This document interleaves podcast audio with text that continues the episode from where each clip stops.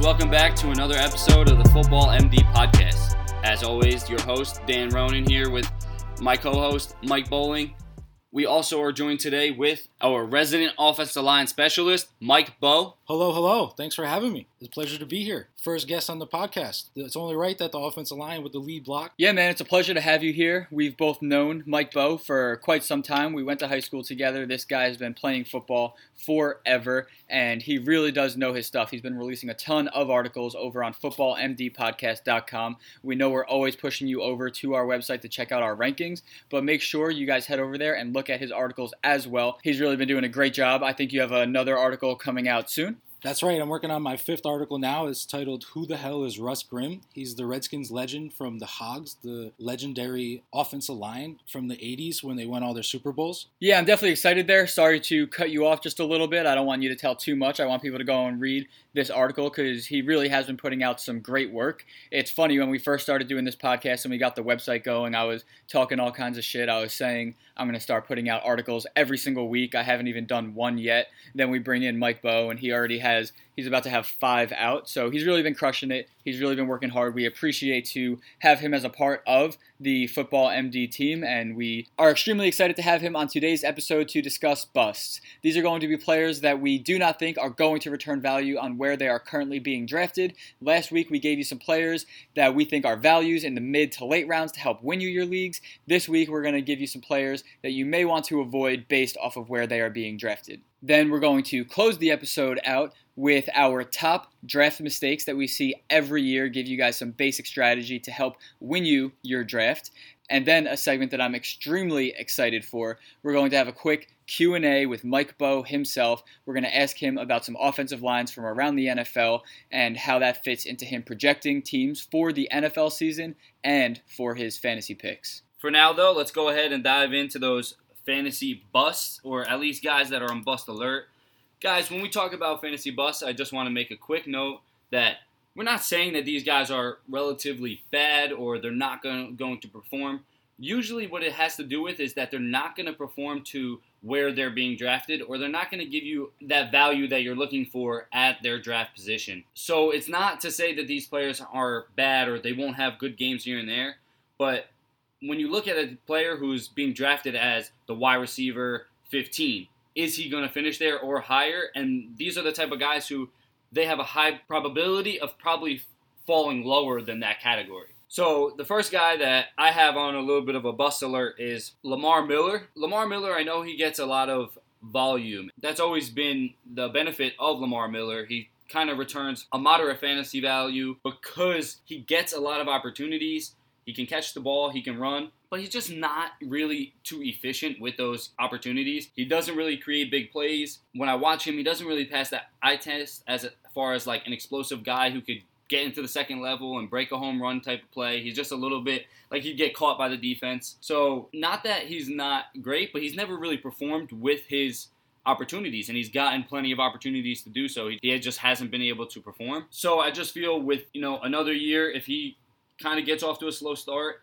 Obviously, Foreman's not going to be there to start the season, but when he comes back, that's a talented ru- rusher who's going to push him for carries, and it's going to be difficult for him to fend off a much more, in my opinion, a much more explosive younger player who can, you know, maybe do a little bit more with those carries that Lamar Miller is just not going to get. I did want to jump in and say that the Houston Texans line is dead last, ranked number 32 there's just not a lot of talent up and down that line. It's just a bunch of free agents and late picks. And to be honest, D'Onta Foreman coming back is probably going to take that job back. Like right now, if you ask me, I couldn't even name their best player. I think it might be Nick Martin, brother of probably the best offensive lineman, Cowboy star Zack Martin. But to comment on this list about the bus, this list almost for me is a, a void list. On my personal draft board, Lamar Miller is somebody who I would never draft. So he's somebody I would take right off my draft board and just kind of ignore him. He's going to fall, fall, fall in the draft, and I would wouldn't touch him at all.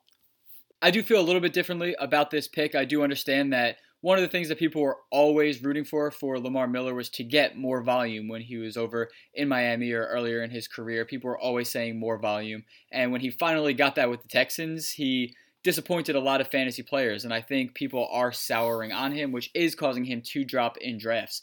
And I think that every player has value at a certain point. I get that Lamar Miller is not the type of player that's going to win you your league, and he could be quite a disappointment for your fantasy team. But he did play a lot better when Deshaun Watson was on the field last year. I don't think that D'Onta Foreman coming back after missing such a large chunk of the season is just going to automatically take that job back. And in the fourth round, where Miller's currently going, that's not somewhere that I'm personally comfortable taking him for all of the reasons that my two co hosts here just laid out. So I definitely agree with them there. But I do think that every player has value at a certain point. So if Lamar Miller's sitting there, maybe in the back of the fourth or in the fifth round, especially if I need a running back, he's somebody that I would love to have on my team. Listen, don't get me wrong. I had him on my roster last year. I had him actually as my third round pick. He was my flex position, my third running back off the board, tried to go with a running back heavy strategy, and it worked. I won the fantasy championship. But he's just not a guy from experience I'm comfortable rostering again because I know trying to figure out stardom situms for Lamar Miller every week is a headache. You just don't want to deal with this. Don't do that to yourself. Avoid at all costs. Now, for our next player, my number one potential bust for 2018 is a player that I might get some backlash on for this, but that is Juju Smith Schuster of the Pittsburgh Steelers. I know people love Juju, I do as well. I loved what I saw on the field from him last season, but he's currently being drafted as the wide receiver 16. Throughout Ben Roethlisberger's career, he's only supported two top 16 wide receivers one time. Now, you may say that he hasn't had the type of talent that he does now with Juju and Antonio Brown on the team. But Antonio Brown and Le'Veon Bell are the first option targets on that offense. At best, Juju is the third person that Ben Roethlisberger is looking at. And there's this metric that I love to study for wide receivers, and it bases where they finish in fantasy based off of where they finished in their target totals for that season. Typically, the standard deviation is about five in either direction. So if you receive the 15th most targets in the NFL, it's likely that you finish somewhere between the 10th and 20th wide receiver in fantasy. Now, last season, Tyreek Hill definitely broke this metric. He finished 15 spots higher in fantasy points than he did in targets. However, he came in second place in this metric, whereas Juju Smith Schuster was number one. He finished 29 spots higher in fantasy points than he did in targets. He had 51 targets and still managed to finish as the wide receiver 22. As I mentioned before, he's now being drafted as the wide receiver 16. I do think that his opportunity will go up in the offense this season, so I understand him being a little bit more productive, but I think that he is absolutely being drafted at his ceiling, and that's not something that I like to do. I like to have equity built up in each pick, get value, especially in those earlier rounds. However, what I will say about Juju Smith Schuster is if anything, God forbid, were to happen to Antonio Brown, I think he is automatically locked in as a top 10 wide receiver on the season. So there is a ton of upside there, but barring injury, I don't think he's going to return value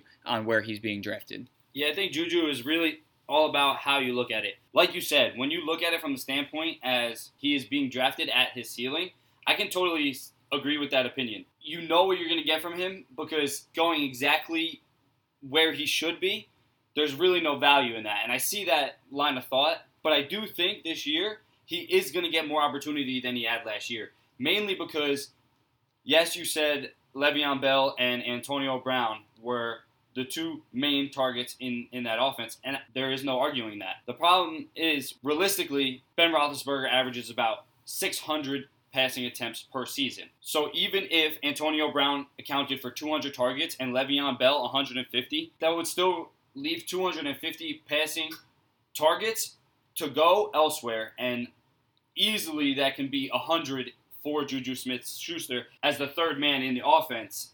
And we've seen what he did with 50 targets. You could only imagine what he could do with 100, double that. So yeah, he might not be as efficient as he was last year, but the targets will be there this year for him.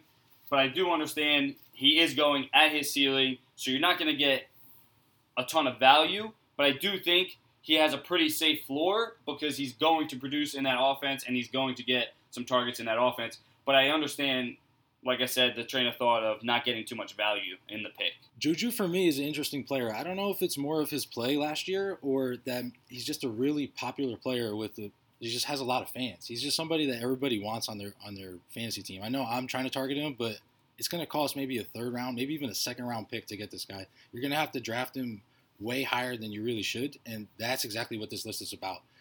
just not reaching for these type of players that are not going to return value. It's hard for me to call him a, a bust or uh, somebody to avoid, but Juju for me, he, he's going to produce. I don't know if he's going to be better than he was last year, but just the stat that Mike brought up there about basically breaking that metric about the the targets, that speaks volume for him just being a playmaker. He just scores touchdowns. That is true. Maybe he's just the anomaly that is able to make those game breaking plays like a Tyreek Hill that's able to be consistent for your fantasy team despite having a high number of targets. I just think that's something that's built in with the risk of taking him so high in your draft. Now, my next bust is an- another guy that I think I may get some backlash for for this one, but I have Greg Olsen, perennial top three tight end, as a potential bust for this season. And I know that he's always been great, but he will be 34 this year. And I think a lot of people are ignoring what he did before his injury last season. Everyone looks at his down year last year as he was just injured, we'll just throw it out. However, in the first three games of the season, before he suffered that injury, he had two receptions for 18 yards in week one, one reception for 10 yards in week two, and again, one reception for 10 yards in week three. So he wasn't getting those high reception totals, those high yardage numbers that he's used to putting up. He's never been a red zone type of tight end. He's more of a yardage guy, and we did not see that last year. He's also coming off of an injury that has a 20% chance of needing a second surgery. I think with DJ Moore being added to the team as a slot receiver. They're getting another year out of Devin Funchess, who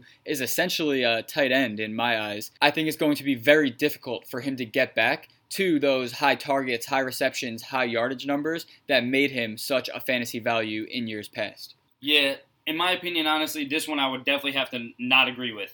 Just because Greg Olsen is going to be the number one target share as long as he's healthy in that offense. He has a great rapport with Cam Newton. He's been there for a long time. The team likes to run through him. They still have the same head coach. You know they're trying to do the same things. You know that they have a different offensive coordinator this year, but as a philosophy, as a team, and just Cam Newton's not going to abandon a favorite target of his. He's going to want to stick with what's familiar, especially in an offense that he's trying to learn this year with the, the new offense coordinator. So I would have to disagree just because I think he's going to get a large portion of the target share, and he really is a great player. I don't see him not producing with that opportunity, and I don't see the opportunity going anywhere. And with the fact that he's going to produce at the pace that he's supposed to produce at in such a shallow position, I do think there's good value there because you do know what you're going to get out of him. You're going to get a top top tier guy, and you're going to get top tier usage week in and week out in a position where half of the league doesn't get an opportunity to have that security at that position. Everybody's going to have a decent running back or a decent wide receiver or two of one or the other.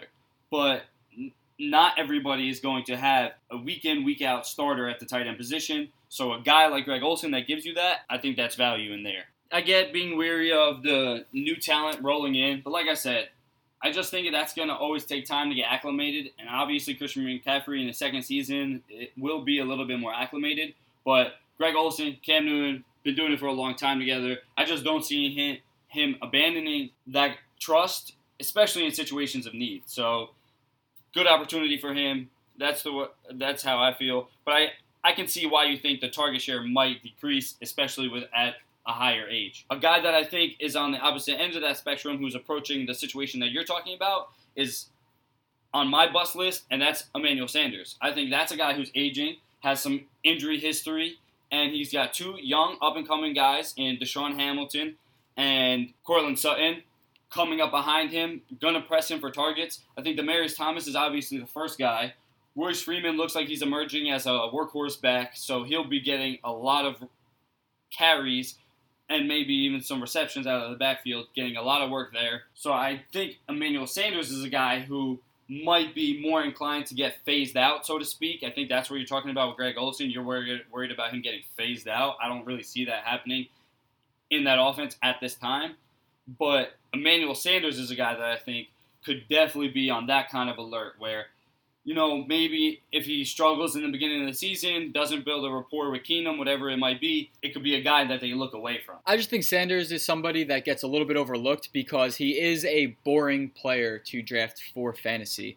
And last season, as you were saying, he is getting up there in age, and we have seen him slow down. His yards per target has decreased in each of the last three seasons. But before last season, we did see three consecutive years with 1,000 or more yards, and in those three years, he had nine, six, and five touchdowns. And even last season, he was averaging 7.7 targets per game. That was 17th among wide receivers. So even though he's not exciting, he may be slowing down, he still is a focal point of that offense. And I think he can be a reliable safety net for an incoming quarterback this season. Emmanuel Sanders, that's another guy that comes to mind when I talk about avoid list. Completely off the draft board.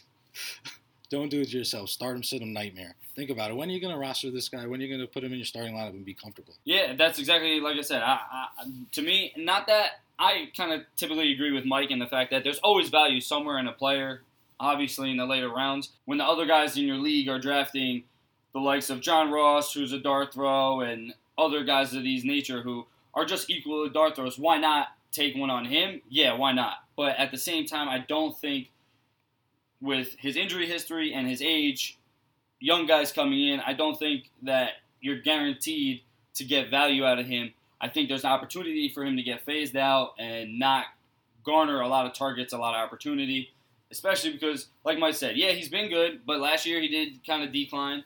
I do think he's going to have a better quarterback this year in Case Keenum. But the thing that Case Keenum being the first year in Denver does for everybody there is nobody has an advantage of a rapport with that quarterback. Everybody's fresh with him. Everybody's new, even the guys who are new to the team. Because even the guys who have been there, they haven't been with Keenum. Keenum's new.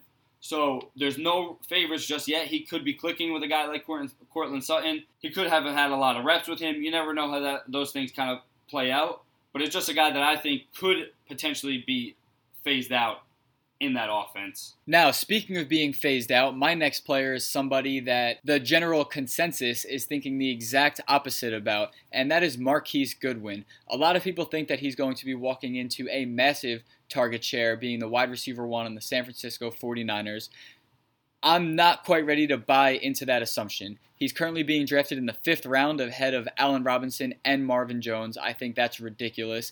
Last season was his career high in receptions, and that was only 56 receptions. That was without Pierre Garcon. You can say what you want about Pierre Garcon, he's getting up there in age, but he's going to be involved in that offense, especially as a guy that's going to garner a lot of targets. That's just the type of receiver that he is. I think that Marquise Goodwin is a very talented NFL player, but I think he's more of a DeSean Jackson field stretching type of guy. And looking back at last year and the year prior, wide receiver twos that's finishing in the top 24 at the position typically average around 70 to 75 targets, or they have high touchdowns. That's guys like Juju Smith Schuster, Alshon Jeffery, who had seven and eight touchdowns each last season. Now, I don't see Goodwin hitting that reception range or those touchdown totals, honestly. I think that he truly is being drafted at his ceiling. And I would be very surprised if he managed 65 receptions, 7 touchdowns, and 1,000 or more yards this season, which is what he would need to finish as a wide receiver 2 in any given year. So I do think that he's being drafted at his ceiling, and a lot of people are forgetting that he has a real risk for injury. This guy's been in the concussion protocol six times over the last two seasons, and now we want him to get 120 plus targets. I don't think he's going to be able to make it through a full season. Unfortunately, I mean, I'd love to watch him play, and I don't like to wish injury on anybody. It just seems like if he's going to be that involved, injury will be in the cards as well, which again is unfortunate. That is a great point that you bring up, especially with the concussion protocol. We know how seriously that is taken in the NFL that's definitely going to be something that he's that if he struggles with can really be detrimental to his fantasy production. Obviously, you don't even want to talk about fantasy production next to injury, but sometimes we do have to mention it. Goodwin is a guy that I'm a big fan of. The argument for him that I have is he's not the type of player who needs too many targets to do a lot with. He can stretch that field and he can beat pretty much anybody in the NFL deep. So, what he could do with the small amount of targets that he get can pay off in the long run, in my opinion. He could give you per game what I like to call a bonus touchdown, a deep touchdown that offers you a little bit more than the standard six points. It'll give you maybe a point or two extra for you know being such a deep touchdown if your league permits that. But I do see your point in the concussion pro- protocol weariness, and that is something I'll even have to go back and look at my draft board because I've been super high on him, and that is something that is definitely pretty worrisome when you're trying to take somebody like you said in the fifth round, where if he doesn't pan out, you had a lot of equity in that pick. Goodwin for me is a very similar situation to Juju. It's almost like the secret is out. A lot of people are like saw what he did with Jimmy G last year and sees that see that connection and he doesn't exactly have it with Pierre Garcon. I've actually seen a draft where Pierre Garcon got drafted before Goodwin, and if that happens, jump on Goodwin immediately. Goodwin's a guy I don't exactly understand why we have him on the list, but at the same time I do because he's somebody who's going to get drafted so high, and we don't know if he's going to return that value. That's all the bust that we're going to talk about for today. Now, guys, think about this as a general guideline. You can take a lot of these situations and apply them to a lot of different players. Maybe even players that we might say that we like. Sometimes we can be a little biased. We have players that we like, dislike, and you might have the same situation. That's completely fine. If you look at a, the general description of what we gave you, for example, the injury uh, age being phased out of an offense, that might apply to more players than just Greg Olsen and Emmanuel Sanders. If you find a player like that, that's something to be wary of.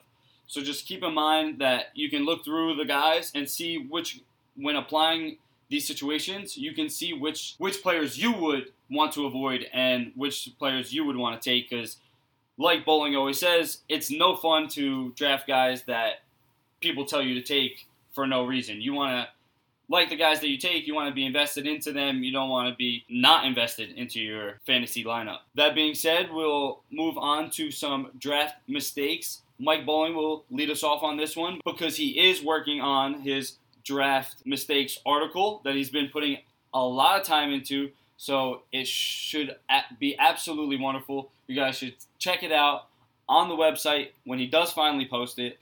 We don't know when that will be. Yeah, guys, I honestly dropped the ball on this one. I'm sorry. I wrote this article. It's been ready to go, and I have not posted it. So, especially being the fact that it's a draft mistake article, you kind of need it before drafts occur. And guess what? We're almost at the end of drafts. Like, yes, I realize that it is Thursday. I realize that it is too late. Next the Thursday. article is not really going to help anybody. So we're going to give you a lot of these draft mistakes today on the episode. We'll probably even be posting some to our social media pages. So make sure you are following us at Football MD Pod on Instagram, Twitter, and Facebook. You don't want to make these draft mistakes. They may seem simple, but they will help you win your drafts, which everybody wants to start their fantasy season off on the right foot. So make sure you're getting those. Now, my number one draft mistake, and this one might seem obvious, but it is showing up to your draft unprepared. Way too often, fantasy players enter drafts without doing their homework. Some flat out just don't care about fantasy football and are only participating because a friend or coworker forced them into it, which I'm going to take this opportunity to publicly apologize to my coworkers. And that's fair if you don't care about it. But if you do want to be competitive, you need to be prepared. Staying up to date with prominent injuries and partaking in mock drafts are the best way to prep for your actual draft. But even for more casual players, we have our top 200 player rankings and our 2018 cheat sheets available on footballmdpodcast.com for a reason, people. We know the players that we like. We know the people that we want to take. We're putting them out on the internet for you. So take advantage of that. Use them and have fun in fantasy football this season by starting your season off the right way. Hashtag FootballMD promo. My second big time draft mistake is being locked into a certain strategy or failing to make adjustments as the draft goes on. Obviously, as mentioned before, having done your homework, you should go into your draft with a strategy. However, refusing to deviate from your plan can result in missed opportunities. Remember, the goal of your draft is to maximize value on every pick. So you may want to start your draft with running backs in the first two rounds, but so did everyone else in your league. So don't miss out on the value of taking an elite wide receiver or any other position because you needed another running back. Our 2018 cheat sheet uses tiered rankings to help you properly value players. Little subtle plug there. And just for a real life reference to this, you guys know from our mock draft episode that myself and Dan love to go extremely running back heavy. Myself and Dan also did a mock draft about two weeks ago where I had the 12th pick and I ended up with Odell Beckham Jr. and DeAndre Hopkins. Now, do I wish that I had a top tier running back? Of course. But am I going to pass on two players that could finish in the top three at their position? No. So don't be so locked into your strategy. You have to be fluid. You have to make adjustments as the draft falls to you. Yeah, this one I totally agree with. The whole point of a draft is literally taking advantage of the value that comes to you every single round. You don't want to be reaching on players. You want to find the guy that, you know, is supposed to go, you know, in the beginning of the first round, you get him at the late in the first. The guy who's supposed to go at the end of the first round, you get in the beginning beginning of the second.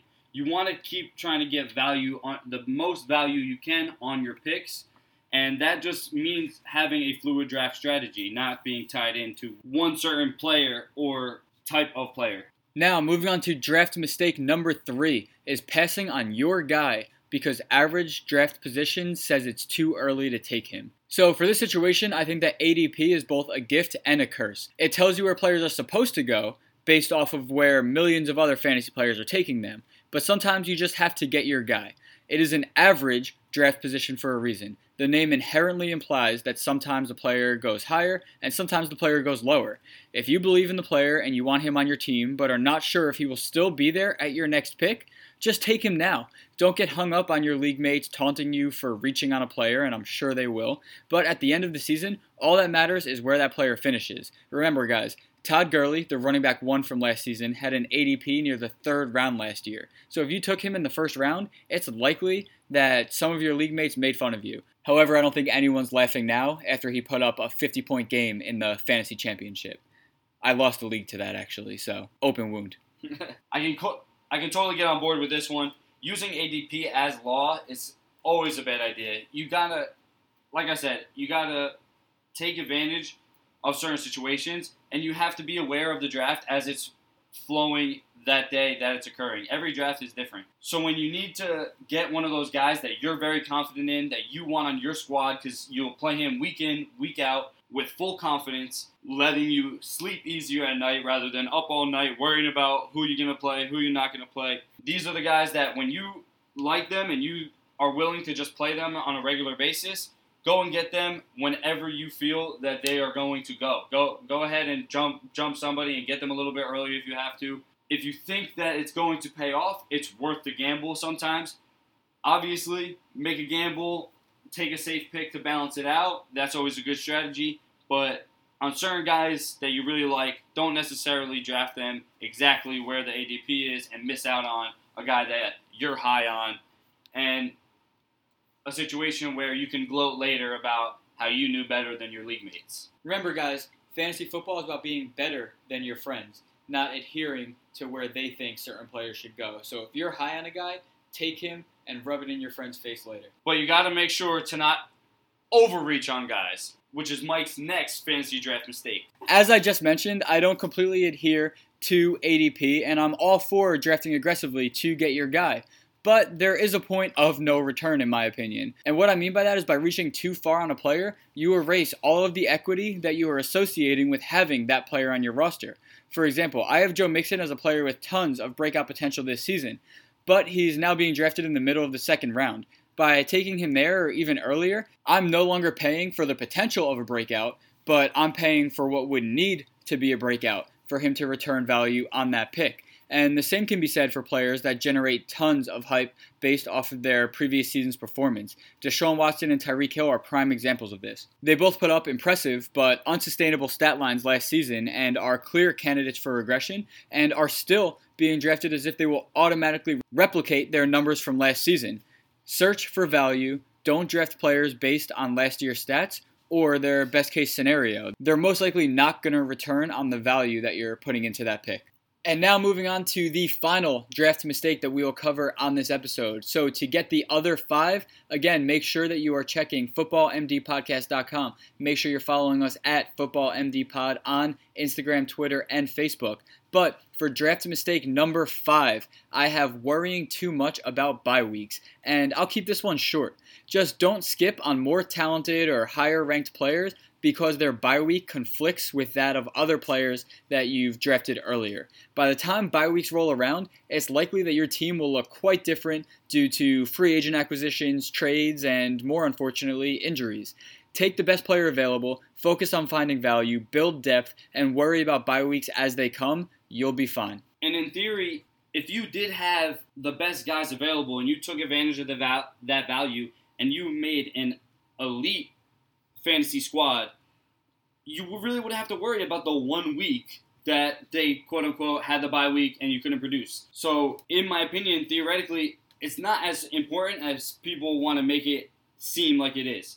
Just get the best player available, like my co host just said, because the best player available is going to give you the best output for the longevity of the season. Sacrificing one week is not significant enough to put off season long productions. For example, yeah, you might already have two wide receivers off the board, but if there was a run in running backs early and there is not going to be good value at the running back position in the third round, but there might be a wide receiver who dropped, take advantage of that. Grab that guy and stack up at the wide receiver position.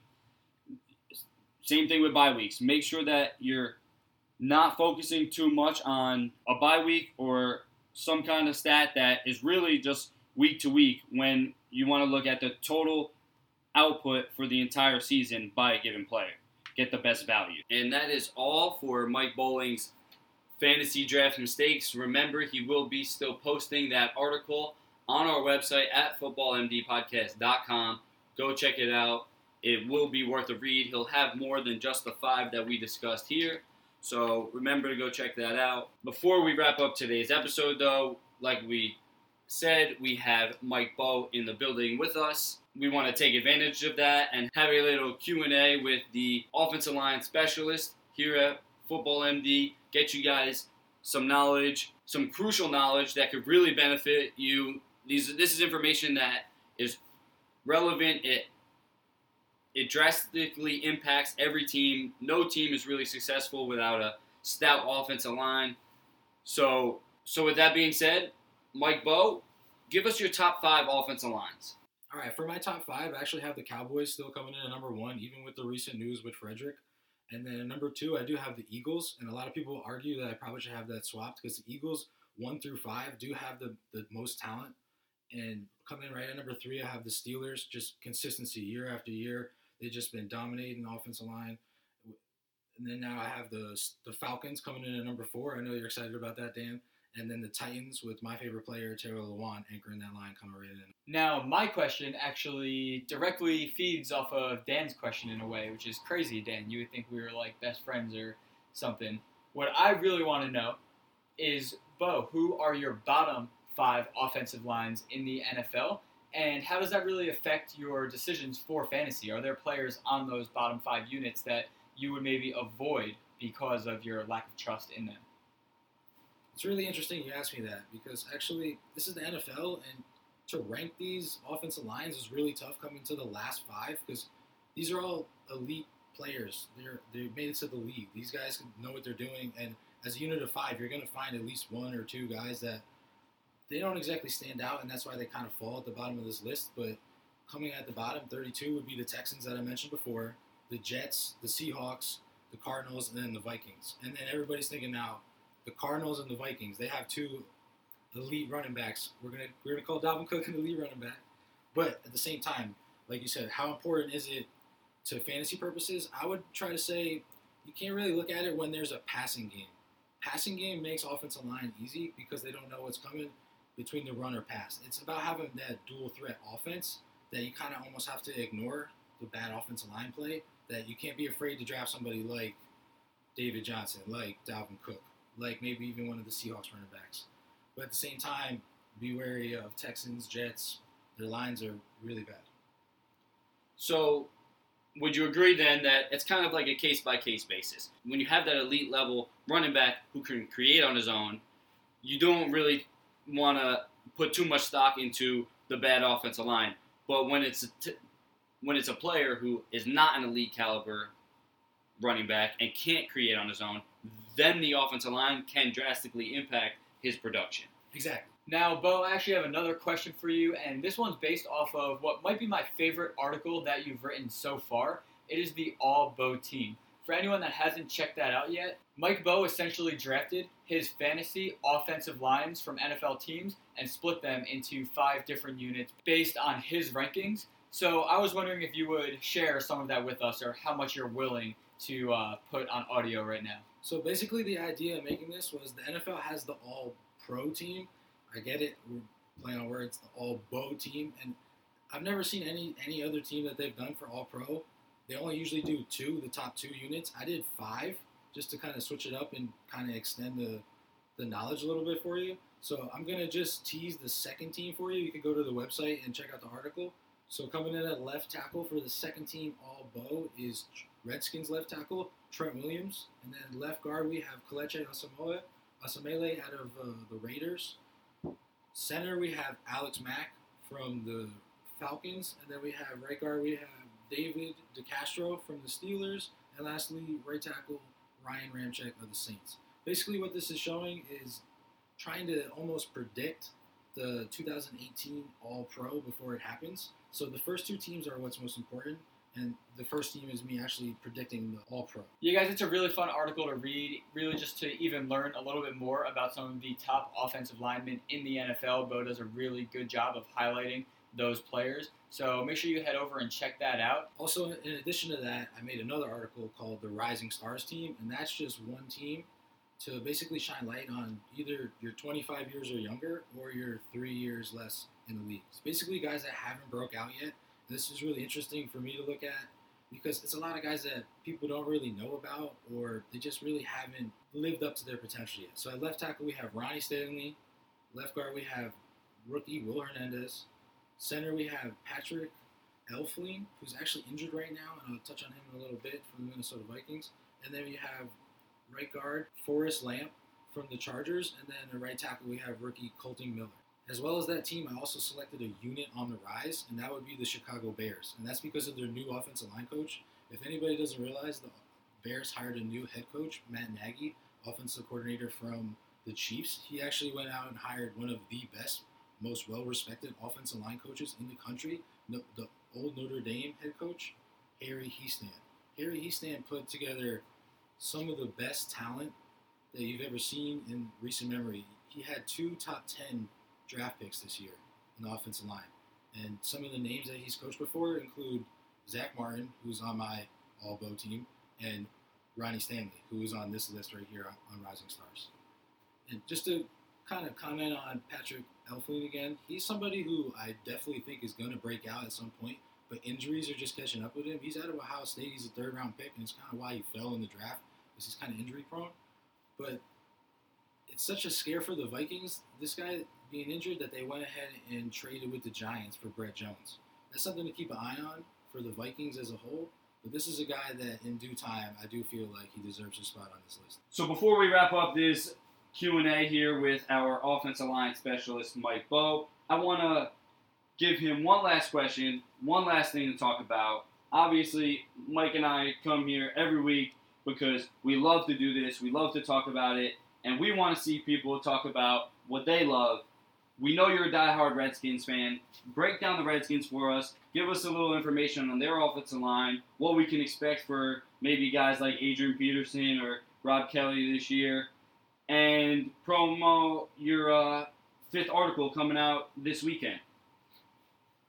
Thank you, Dan. And actually, I'm shocked that you're giving me this floor about the Redskins, being that you gave me crap about putting the the logo or whatever you want to call it, the the title picture as Trent Williams. No, no, no, no. What I gave you shit was you put the first picture of the article and the last picture of an article, both Redskins. Makes Just sense. a lot of Redskins fan page, you know. So I think what we me. can learn from this is that Dan Ronan hates the Redskins. You guys should not draft anybody. Stop doing this, Washington bowling. this. Stop doing this.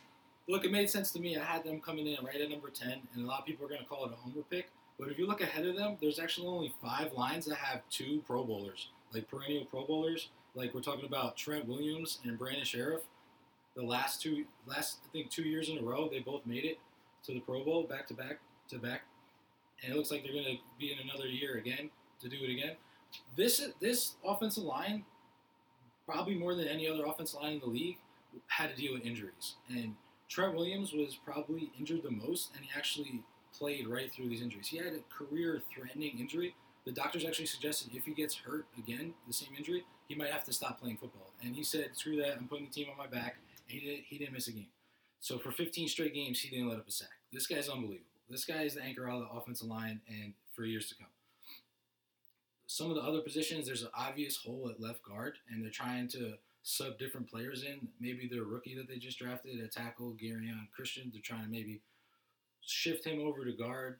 But right now they have the starter Shawn Lauvao, and he is just probably the worst starting offensive lineman in the top ten. And it's and it's hard for me to talk about this guy. I don't understand why they just keep giving him the, the job over and over and over when clearly it's the weakness of the offensive line. Center they have Chase Roullier, and he actually was for Pro Football Focus named him one of the best steals in the draft.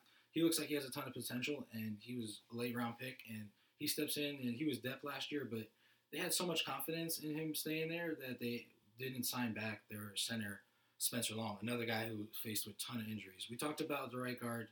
You know how I feel about Brandon Scherff. I bought a Brandon Scherff jersey. I think that says all you need to know. I have a jersey of a right guard. Yes, he wore number 75, and for those you know, 75 was my number in high school. And then a right tackle, they actually have one of the best pass blocking right tackles in the league. People could argue me all they want. Just watch the game footage of them against the Raiders last year and watch Morgan Moses block Khalil Mack. And this guy actually held his own in this game. The Redskins actually beat the Raiders too. Just saying. So you wanted me to talk about the Redskins offense. Alex Smith, I do believe, is an upgrade from Kirk Cousins. And I don't know how much this guy has left in the tank. Talk about Adrian Peterson, but Trent Williams is very excited to have him on the team. Trent Williams actually played in college, Oklahoma Sooners, with Adrian Peterson. And for those of you who don't know, this has created a spark in the Redskins locker room, thinking that this guy actually has some of that juice left, and it's gonna it's gonna be keeping me away from drafting guys like Rob Kelley or even Samaje Ryan in fantasy because Adrian Peterson looks like he could be back, could be back to I don't know about his old self, but maybe a shell of himself, and he doesn't have to do everything because keep in mind we still do have Chris Thompson. Chris Thompson's a guy that you should be targeting in fantasy for PPR and he's a guy that has a stable role in the offense. Another guy is Jamison Crowder. Jamison Crowder is due for a career year. This guy, Alex Smith, loves the slot receivers. So I feel like Jamison Crowder is definitely going to get a ton of action. And a guy that everybody's sleeping on at the tight end position, Jordan Reed. Jordan Reed is a guy I'm super excited about because if you look at Alex Smith's past, he's always had a good tight end. You look at Travis Kelce, you look at even going all the way back to his 49ers days, guess who? Vernon Davis. Guess who the second tight end is for the Redskins? Vernon Davis. Reunion for this guy. Look for a big year from Vernon Davis. And as for my upcoming article, try to go back to Redskins offensive lineman, it's going to be about Russ Grimm, probably the most historic Redskins offensive lineman, Hall of Fame 2010. I don't want to give too much away because I want to educate people on this guy this is a guy that when Dan asked me who my favorite Hall of Famer is, I instantly thought of this guy, Russ Grimm. And he said deep dive offensive lineman. I like it. That's something that I, I kind of disagree with. This is somebody that everybody should know about. And so much so that Taylor Lewan, like I said before, is one of my favorite players in the league. This is a guy that he looks at as a mentor. He actually coached him for a year um, from 2016 2017 season. He was the Titans offensive line coach. And Taylor Lewan looked at him as a mentor. And I actually seen, and I'm to have a picture of it on the article.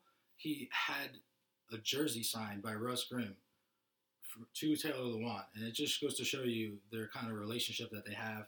And this is the type of guy that deserves all the respect in the world. And like I said, this is the type of article that's perfect right before the season starts. And guys, that's all that we have for you on today's episode. As always, thank you all so much for supporting the podcast. If you have been enjoying our episodes so far, please stop by iTunes, leave a quick five star review. Make sure you're stopping by footballmdpodcast.com and please follow us at footballmdpod on Instagram, Twitter, and Facebook. We are always releasing tons of content up there that has been priming you for the fantasy football season and will continue to keep you locked and loaded throughout the NFL regular season. Thank you, of course, to Mike Bowe for joining us on the podcast today. It was a pleasure.